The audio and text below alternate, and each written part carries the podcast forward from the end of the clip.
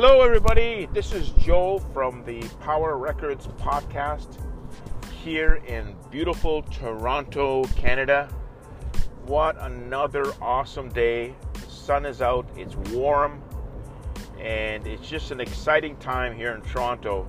All these festivals around the city, uh, a lot of music happening. There is a, a music festival not too far away from us where they have a lot of local bands uh, there's a great band here in Canada called Crownlands, and I saw them backing up um, the uh, Jack White band, right? Um, a, uh, a few months ago, and boy, I fell in love with them. They are an awesome band, two-piece band, heavy, heavy rock and roll, Zeppelin type of music and if you're if you're around Canada, maybe they're touring Canada, have a have a chance. Go see them. They're called Crownland, and they're an awesome band. Sort of remind me of Rush. Sort of remind me of Zeppelin. Uh, really talented.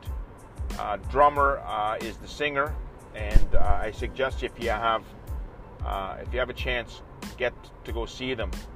Um, some a lot of summer concerts here in, in Toronto. Uh, there is the Arkells. Uh, the Arkells are coming June the 22nd, and that's that time again where they're doing their summer show at the Budweiser stage. And I'll be going that there. My nephew is the keyboard player for the Arkells, and he gets me into shows every time they come here. I'm Anthony Carone is his name, and I really like to sh- do a shout out to him. He's an awesome guy and I love him so much. Uh, he is uh, he's the, the, piano player uh, slash producer uh, for the, for the band, and they've come up with some great great music. Uh, the Rally Cry tour is uh, is on still, and that's going to be coming to the Budweiser stage on June the 22nd. Can't wait to see them. They're going to do all their stuff, all their hits, and I just love seeing them. They have such energy and they get the crowd going and participation. They never they never let me down. They they are so they're so good uh, when I when I watch them, and of course I get great seats, which is fantastic. And I love I, I love going to the shows, and the after parties are pretty good too. so so I'm gonna really look forward to that. And there's other bands coming here too as well. I think uh, Mick Jagger's heart has mended, and I believe the Stones are to be coming back as well sometime during the year. And then you have a lot of these older uh, bands coming back uh, for, for tours. You know, the 70s, 80s bands, you'll see a lot of them come around, usually in the summertime. I'm going to have my eye out for them. Uh, and and um, hopefully we'll get a chance to see them coming to, to Toronto during the summer summer shows. So an exciting time. Also exciting because the Raptors, the Raptors are in the finals against uh, LA, and uh, they are in California right now. If they win tonight, one more, one more to go to win that championship. We're so excited here in Toronto to watch the, sh- the, the, the, games, and uh, we're hoping that they can able to win tonight and then wrap it up on Sunday night and win the championship. So it's a very, very exciting time here in Toronto. Nobody feels like working on a, on a day and in a weekend like this really, really, really nice to see. So, guys, I want to talk a little bit today about pricing, pricing, pricing your records, right? It's something that I, I want to point out a couple things.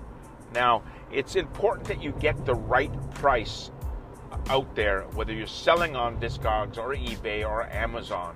And it's a very competitive market. Vinyl records are now outselling online downloads. This is what I've heard, and I don't know if there's full truth in that. Go to my Facebook page at Power Records One, and you'll see an article there that I down uh, that I downloaded onto the, onto the page about how the the music industry has shifted, and that vinyl records have become so popular, and that it's it's now, it may be not in numbers, but it may be in dollars they're talking about, that it's making more money than downloaded music.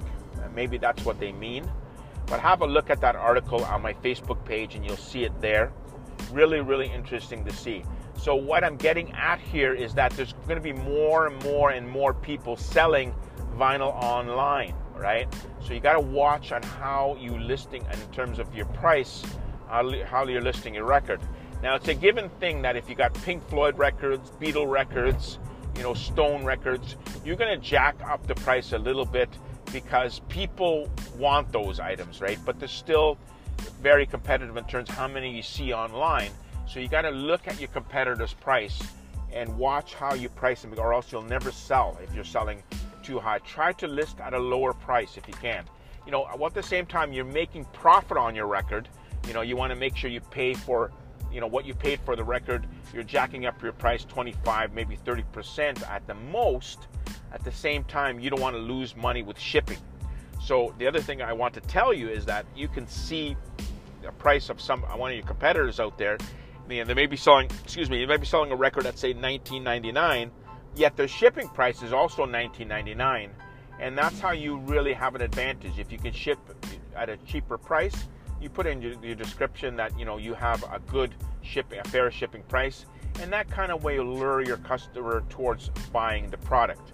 Uh, so it's not just about the price of the product, it's also about the price of the shipping of the product. It's something for you to keep in mind that you need to watch. You can have an advantage this way over your competitors by doing so. So don't list at a higher price if it's not necessary. Don't try to bulge, uh, you know, the price too much. What I've seen uh, is that uh, you know, and I get amazed how they get away with it, and I wonder if they're selling these records. I've seen records, vinyl records, selling on Amazon for $130 one vinyl record because the, the, what's happening is the sellers are seeing there's not too many of them around, so they're going ahead and I mean on the site and they're going ahead and list them at $130. And my question is, are there actually people buying them at that price? Because I could see the other areas and other and other stores and other listings online that really selling them at $20. So I'm not sure what the reasoning is behind there and I'm trying to see if there's anything special about the record, special about the vinyl. Is it a colored? And there's really a colored vinyl. It's really there's really nothing different about it. So I don't understand uh, some of the sellers out there. However, that's their own business. If they uh, maybe if they have some logic behind it, all all the power to them.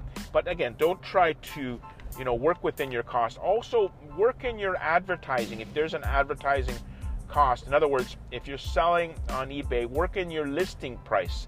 You know, it costs sometimes between you know five and thirty-four cents to list on eBay. Put that price into your cost of your product. Don't lose out on that, and that's also part of what you need to work in when you're listing it. Right? You also have an uh, you, you also can do a, a buy it now or an auction on eBay. Right? So you can what what I've done in the past. If I want to see what the interest is in the record. I tried listing as an auction, right, and see how many uh, people that would, you know, bite on the bid, as they say, and see how, uh, if uh, people are interested. And then I have an idea what level or what price level I should sell it at. So it's always good to try auction and just to experiment with your vinyl to see if it sells, right? So the other thing is also keep it keep it fresh, right? You know, you you don't how how how many times have you gone into the site uh, of all your records and you know you have old old listings there and you know you're just not selling it so keep it fresh with new stuff new records coming in all the time and the other question you have to ask yourself is how badly do you want to unload the record it's if it's a, like a prized possession you're going to put it at a, like a super high price because you want a lot of money for it. And that's that's another thing too is that you know how bad you love the record. You know first off if you do love the record that much you really shouldn't be selling it. But what what i mean here is if it, it means a lot to you and you still want to get rid of it sell it at a higher price for your own reason to and you get money back of, that you want for it and maybe you want to buy another copy of it in the future so you have to ask yourself you know how badly do you want to unload it uh, if you if you think it's it's it's not going to be sell at a high price, then list it low. Build up your reputation, build up your feedback, because the more records you sell, the more feedback you get, and the more customers you'll get coming back to your site. So, guys, that's my advice for today. I just want to tell you that we do sell records on a place called Discogs. Look us up on Power Records on Discogs. We have about 400, 500 records. They're really nice looking records. I just listed Hammer to Fall, a 12 inch record by Queen. Fantastic, clean record. So have a look there if you want to, if you want to look, take a look at that record. We do also sell on a place called Music Stack, where we have thousands and thousands of singles that we have for sale. So have a look, and of course, look us up on Facebook. Guys, it's been awesome to talk to you today. Go Raptors, go, and we'll talk to you soon.